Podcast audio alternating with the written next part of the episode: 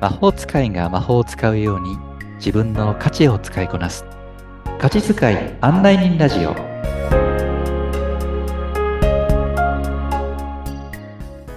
こんにちは価値発見コーチのシュウですこんにちは。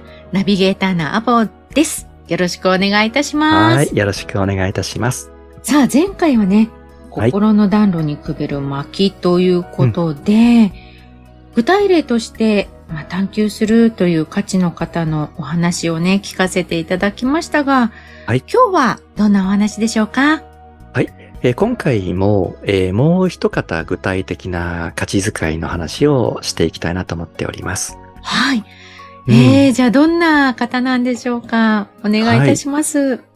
はいその方はですね、はい。えー女性の方でしたねええうんえー価値を発見するワークをしていった中で見つかった価値の一つが、はい。洗練されているという、ううんんえー価値の人でした。ええうんなので、まあ、他にもちょっと、えー似たような価値のえーワードとしては、はい。上品であるはとかいで。すね。ううんん。魅力的である、はうい。んあとは、先ほど言った洗練されているとう。か、うんんそういったことに思いを馳せると、すごくワクワクするし、うん。うん。またはそういう生活をしている、おはこいとをこと心がけていくとかですね、うん。そんな自分でありたいとかですね。うん、そんな風にえ自分の目指すところを、えー洗練されている上品である、なんていうう風にして、えーいるととてもすごくワクワクしていますっていう方でした ね。ん。うー。うん私も憧れはします。うんえでえも、憧れうんるということは、うんアボさんにもその要素があるかもしれませんね。そうですね。うんでもなんか、それが本来の自分なのかどうかはちょっとわからないところではあるのですが。うんうん。そうそう。なのでね、そう、今みたいに、それが価値の候補かもしれないな、うん。とう。いうところがまずあってね。うん。で、本当の自分の価値なんだろうか、というところをた、こう、えーしっかりとお見つめていくところ。そこは、例えば価値発見コーチの週と一緒にセッションをしながらうん進めていく、深掘りしていく。そんな過程を踏んでまいりますね。うん、そうなんですね。はいじ。ゃあその方は、うん。洗練されているということで、うん。どんなお話だったんですかうん。で、その、基本価値発見のコーチングをした後、ええ。今度はじゃあその価値に基づいて、あなたのこれからの未来、う。うんん何か自分のやりたいこととか、はい。実現したい願望とかですね。。はいうん、そんなのを、えー少し、えー作ってみませんかなんていう話をしていくんですけどね。うんええ。要するに未来像、未来図、ね。そんなことを考えていきながら、じゃあ自分、こんな自分に将来なりたいです。こんな世界を実現したいです。うん。じゃあそれに向けて、えーお手伝いをしますよ。一緒に、じゃあ歩んでいきましょう。なんていう話をしていくんですが、ええ。ええ。なので最初はその方もですね、うん。じゃゃあ洗練されている人生、うん。えーこれはじゃあまあプライベートだな、なんていう話になって、ええええええ。例えば、楽器を弾いてる方だったので、その楽器を突き詰めていく、はい。またはその、おえーある意味、楽曲、音楽が好きなので、そういったところの趣味を、こう、派生させたような、えープライベートの時間を持つとかですね。えうえ。ん、または、えー将来、えーその上品さ、洗練さが実現できたや、できるようなカフェェテリア、そんなお店を持ちたいとかですね。はい。ええ。そんなプライベートでこれから実現する世界みたいなものをこう思い描いていたんですよねう。ん。うん。ただ、そういった中で、ええ。えーもう一方で今の価値の話とは別にじゃあ、今度は仕事上の、はい。う。うんまあ、様々行っていることでの、ある、ある意味、悩みとか、ええ。うん、えーそんなものの話になっていったんですよね。はい。うん。その時に、その方がしていた仕事というのが、はい。結構、えー縛りが厳しい、要するに規則がはい。すごく厳しい書類整理があって、うんうん、ある意味、それをこう仕上げた後、そのはい様々なデータとかを仕上げた後、えー会社とは違う外部機関にそれを提出をする。はい。うん。なので、その提出するデータとか文章とかですね、ええ。それが正確じゃないといけない。うーん。そういった日々のえー厳格なルールにこう乗っ取って、あとはちゃんとタイムスケジュール、締め切りもですね、はい。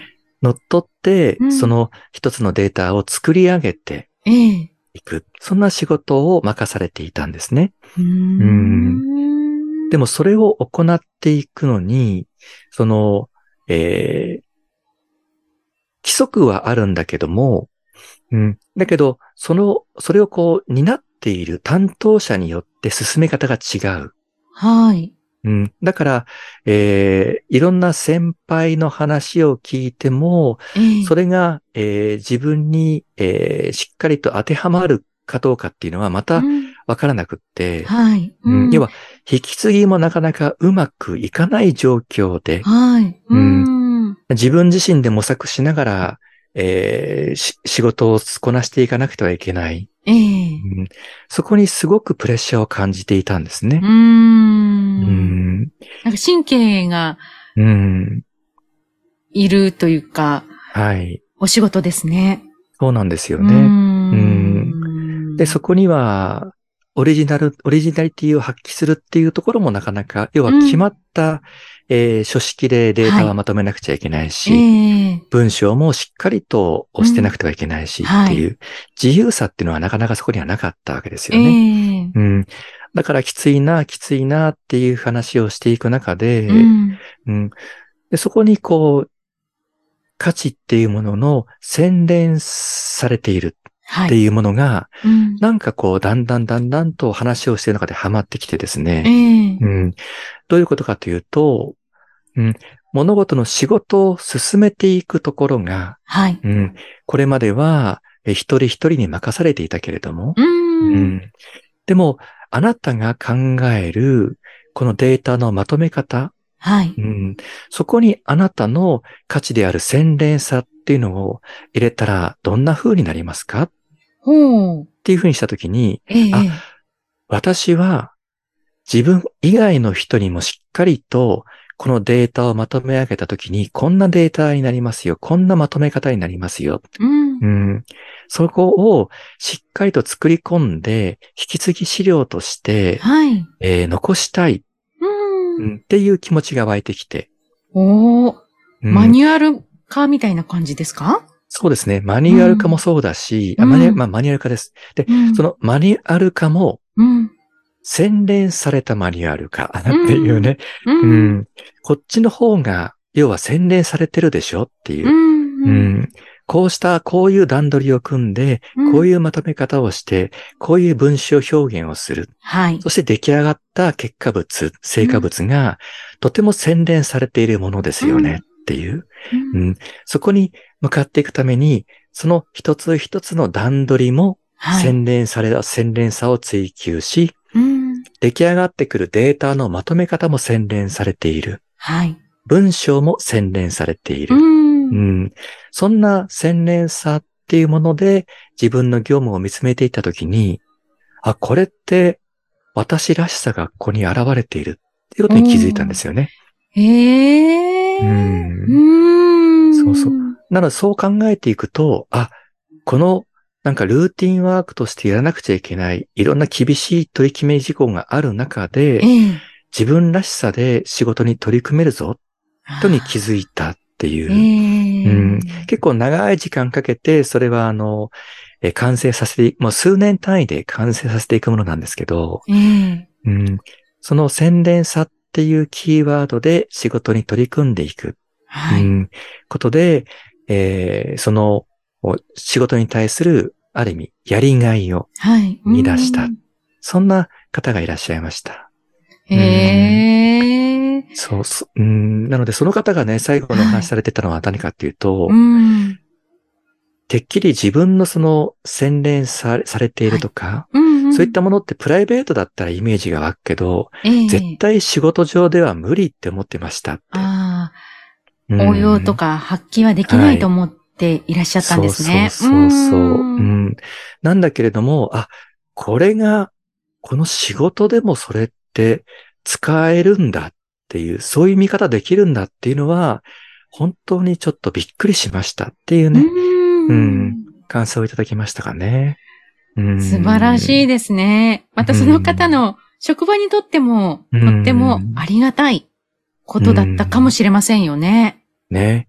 うんねえそう、これからのね、えーつまらなかった、えールーティン作業が、だけどええ厳しい、厳しい作業がね、うん。うん、もしかしたら、うん、その方が関わったことで、えー例えば他の企業が作ったものと違う、この、この会社が作った、えーデータっていうのはなんか違うね、みたいな感じになるかもしれませんもんね。うねえん。そこにまた付加価値がついてということうで。んええ素晴らしいですね。いやー、洗練されてる。確かに、プライベートなことかななんて思っていたのですが、うん、こうやってビジネスにも、シュウさんのこうコーチングを一緒にこう受けていく中で、うん、その薪を使うことができたってことなんですね、ビジネスそうにでも。すね。そうそうそうそうう。ーんだから、一回でもいいから、自ら心の暖炉に薪をくべるという動作を行うっていうこと。ううんん、それを体験してみると、うんあ、じゃあ違う、次はこんなことでもういけるんじゃないかっていう、そこがね、うん、ちょっと体験してみると随分違うかなと思ったりしますよね。そうなんですね。まうたん、あのー貴重な例をお伝えいただきました。さあ、皆さんはね、どんな薪を、どこで、どのように使うんでしょうか。いろいろまた、これからも、シュウさんと一緒に探していきたいなと思っております。さあ、シュウさんの情報は番組の説明欄のところに記載してありますので、そちらからご覧ください。それでは皆さん、次回も楽しみにしていてくださいね。シュウさん、今回もありがとうございました。ありがとうございました。